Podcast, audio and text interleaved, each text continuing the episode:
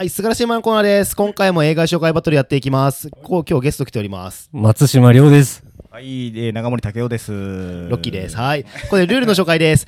60秒3本勝負、交互に映画の紹介をしてもらいます。60秒はどう使っても OK です。映画のあらすじでも、感想でも、ネタバレでも、何を話してもいいですけど、う嘘は、あんな感じめないような感じで、はい。お願いしたいなと思いつつ、最終的にどっちの映画を見たくなったかで紹介が決まります。はい。で今回ですねご紹介するのはアキラがアフターさん、ね。でちょっと今札幌市内で公開はやってないんですがあとオフちゃんが、おふちゃんが紹介するのはカードカウンターという映画で、えー殺撃で公開してます。はい。で、えー、と今回ジャッジしてくれるのが？はい、僕、長森武雄がジャッジします。はい。よっ。竹雄さんが一度そう、ねこれアフターさんでね。そう、アフターさん出てる。を僕が一回やってるので、でで、ジャッジするってこれちょっと、そうそう。今までにないというか、踏まえてって感じでいいんじゃないですかね。楽しみですね。よし。じゃあ先行後攻決めるじゃんけんしましょう、はい。最初はグー。じゃんけんグー、あいこでチョキ。あいここででチョキ。お。あ、勝った。よ。っえー、お二人先行で。あいいですよ。いきます。はい。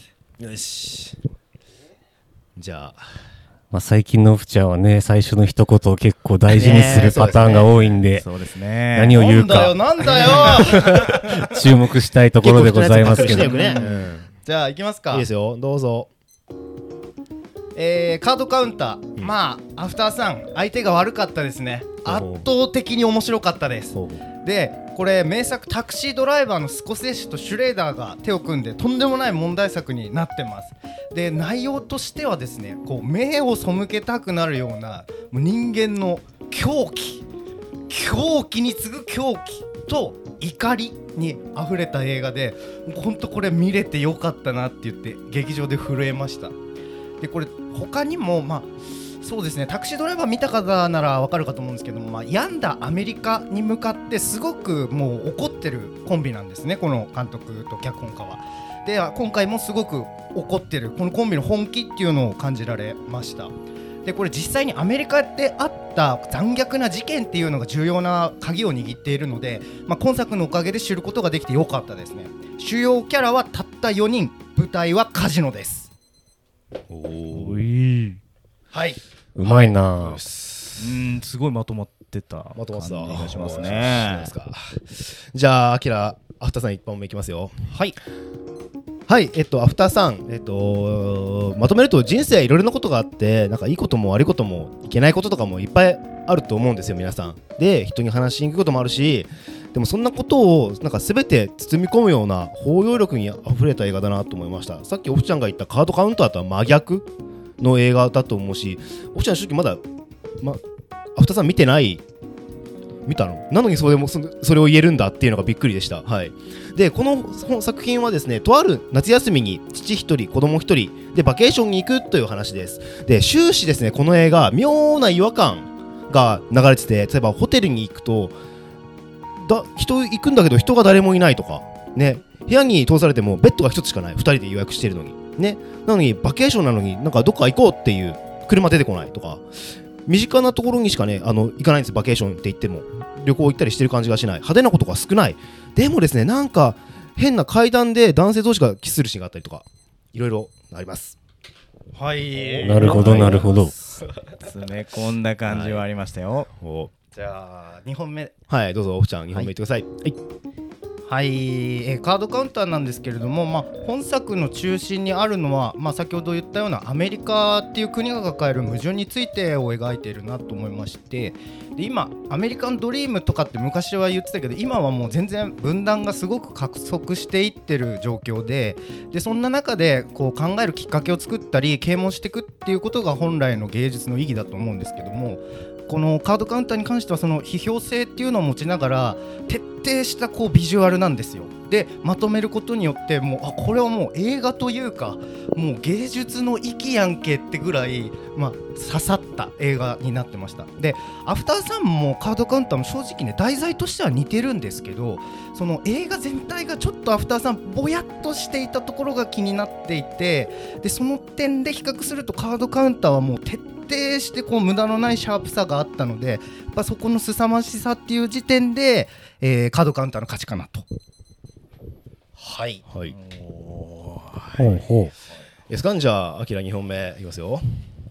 はい、カードカウンターなんか具体的な話が何も出てこないので 何言ってるのかよくわかんない。芸術的なのは分かるんですけどそのまあ映画はイコール芸術だと私は思ってるのでそれをまた芸術的だとこそたら言ったとしてもそれはなんかもともと映画は芸術じゃんってそれしかないんですけどで私今回そのアフターさんすごい良かったですけどそれなぜかなのかなと思うとなんかいろんな目線があるなと思ってて前半の方最初の方私言ったのはなんか子供からの目線何なんだろうこれはって小さいからの目線でで私今33歳の大人になってからの目線っていうのもできてそれはなんか多分お父さん頑張ってるんだなっていうすごい分かりやすい思いました。でお父さん妙に赤ら顔だったりとかでなんか絶対ビール飲んでるんですよね。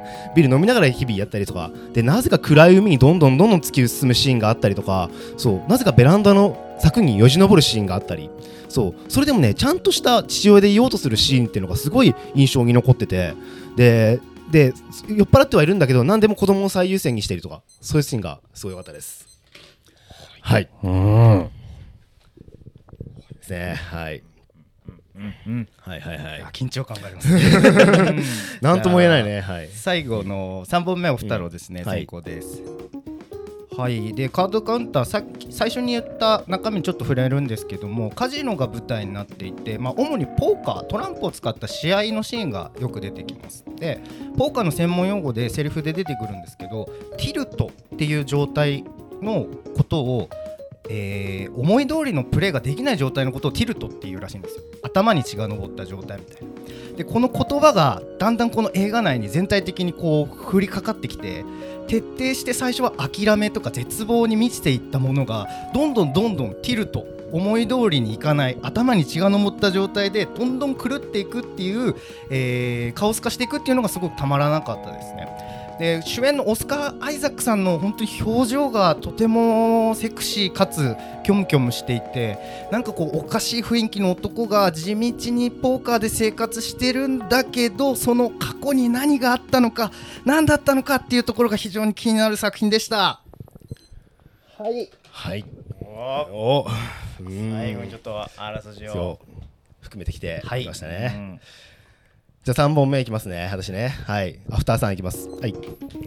えー、なんかこの映画見終わってその見た時はそのぼんやりしてる印象ってすごい私もあった分かったんです。分かります。で見終わってからがどんどんどんどんじわじわくる映画だったなと思って見た時はそんな泣いたりもしなかったし映画見て泣くことはたまにあるんだけどその映画見てる最中に泣いてその物語に感動して泣くってことは結構あるんですよ。でもこの映画は物語見終わった後にじわじわ心に効いてきてであの時のお父さんの気持ちがどんどん分かるようになってきたんですよ今。で今私子供いないですけど年が34歳。あ私33歳。で主人公31歳ででほぼ同い年なんですよ今ね。なんであの時の不安な気持ちもすごい分かる俺が31歳だった時の。それに子供がいてっていう印象がどんどん変わってきた。そのどんな目線でこの主人公はいたんだろうっていうのがどんどん変わってきてそれプラス私のお父さんが私が産んだ私を産んだ時のお父さんって何歳だったの？34歳なんですよ。なんでそこの気持ちも相まってうわーっていう気持ちになりました。そうい。はい。はい。はい。なるほど、なるほど。は真島さんも聞いててどう？いはい。いや、なんか、だいぶ二人ともちょっとピリピリしてるというか、なんか、うん、先日の敗戦の影響が、いや悔しいもんは悔しいねなんかちょっと一皮むけた感じがしますね。それは面白かったですね。よしじゃあドラムロールをはい、はい、とします。じゃんはいおっちゃんいや、これ、いや、すごく悩んだ。で、アフターさんは僕見てます。で、で、カードカウンターは、うんうん。あのー、スコセッシュシュレーダーのコンビ見たいっていう中で、はいまあ、もう一回見たくなる、うん。あの、アフターさんに関しては、もう一回見たくなる視点とかが、あの、はい、もう一個なんかあれば、あー。もう一回見直し、はいはいはい。あきらくんってなったかもしれないけど、うんまあ、今このすごいまとまってたうん。プラス、まあ、単純にあやっぱ見たいなって僕見てないので。やっぱり多分これはあのー武雄さんの趣味に引っかかってる映画っていうところものもまあ確かにあるし。があったかもしれないうん。ね。で冒頭のそのずっと闇を描いてるっていうところで、うんうんうん。タクシードライバーの70年代の、はいはい。とこ今2023年のはい。闇をじゃあどうやってうんうんうんうん。描いてるのかっていうのがすごいいや気になった。すごいすごいね単純にすごく好きだったっていうのが 強くて。いや俺それで今日戦っていて思ったんだけどなんかアキラ割とお父さん映画にグッとくるんだね。もうまあね。そう。怪物親も確かに。おお父さん。親親とか親の映画は好きなんだなっていうのが思った、ううん。んなんか多分ねそこが俺あのアフターさんが終始見終わった後も正直そんな刺さんなかったのが、多分見え方が違うんだなっていう感じだったね。うん。確かにね怪物えこれここまで伸ばしていいのかわかんない。あ全然怪物とこう前回ねアフタそうーさんでその対決した上でう見比べてっていうかなんかああ見比べて？えなんか方向性は結構違うなと思っんうんたな、そのアフターさんはちょっとほんわかなあまあそう話だったんだけど、怪物は結構ダークな感じがあって。でもそのアフターさんはその合間こところどころうん。ダークな感じがうんうん挟ん。でる感じがなんか、ううんん。なんだろうなその怪物は社会を描こうと頑張ってた気がして。でもアフターさんはただ2人の親子関係ああーなるほど。を描いてたなっていう。人間っていうそう。うん。だったからなんかそのアフターさんの方が上品だなと思って見ましたね。はいはい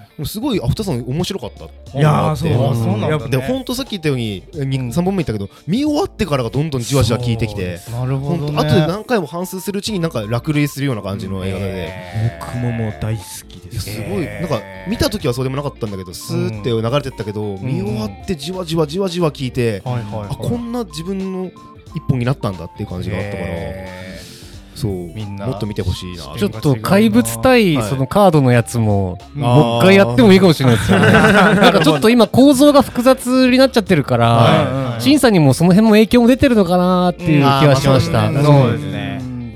ねそうジャッジ総当たり戦にしたらいいかもしれない。ああなるほどなるほど。はいはいはいこれは新しいちょっとねまた試みだったんちゃ今なんかちょっと手震えるもんね。いや俺ほんとそのマジでマジでやってるから。リしてる感じうんは。うん。ブルブルブル今までなんかなかったんじゃないかなこんな感じと。思ってプルプル感。うん、シーズン2ですね。もっと強くなるためにってんいうショーが始まったんだなっていう。我々のジャンプ。はい以上です。はい